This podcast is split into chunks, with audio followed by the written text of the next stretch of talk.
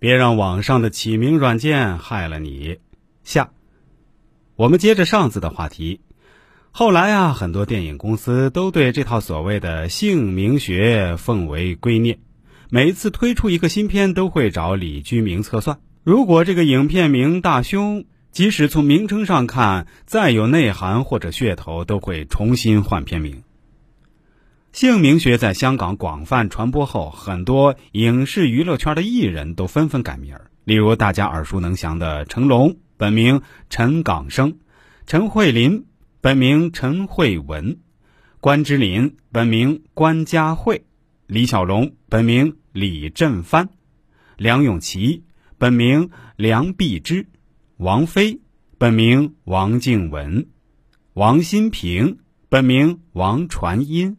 谢贤本名谢家玉，郑少秋本名郑创世，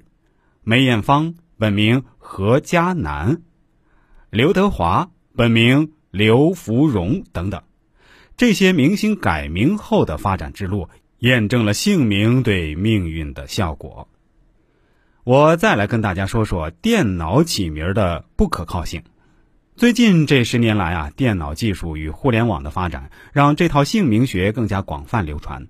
因为这套方法很容易编成程序，放在网站或者作为软件下载到电脑和手机上。但是现实生活中呢，有些人运用五格剖象法起名后，命运没有得到改观，或者反而霉运不断。这是什么原因呢？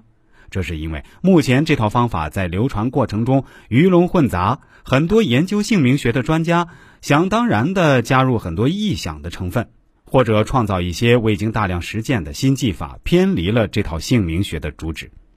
但最根本的原因，几乎大多数人都会忽视这套姓名学的一个核心：以五格剖象法起名必须参照一个人的八字。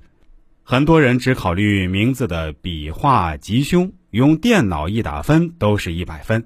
但因为不符合八字用神，反而这个名字将给自己带来不测的灾祸。我在以前的文章说过，姓名对一个人影响占百分之三十的力量，所以说起名最关键的就是要以八字用神为主，这样就可以弥补命中所需要的那个五行力量。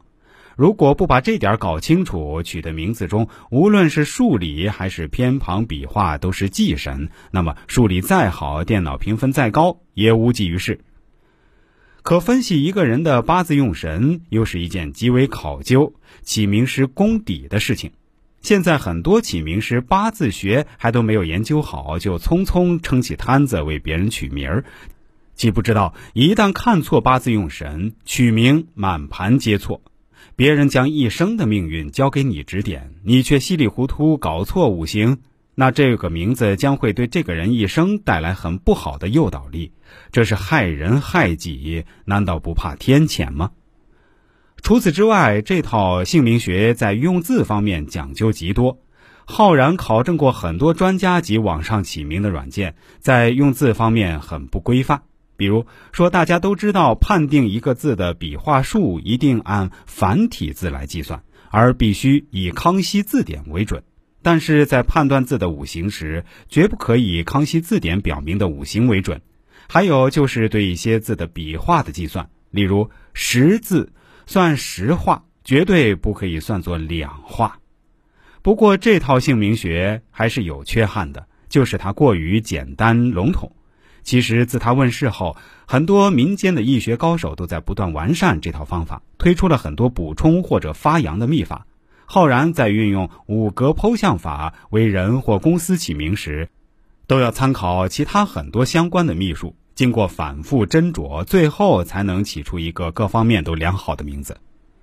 在长期的取名实践中，我也发现一个现象，就是很多人的命运真的很难改变，原因何在？就是经过分析某人的八字，发现喜用神是五行某种，可是按照五格剖象法，根本无法起出一个符合这种五行，并且数理三才都很好的名字。特别是在姓固定的前提下，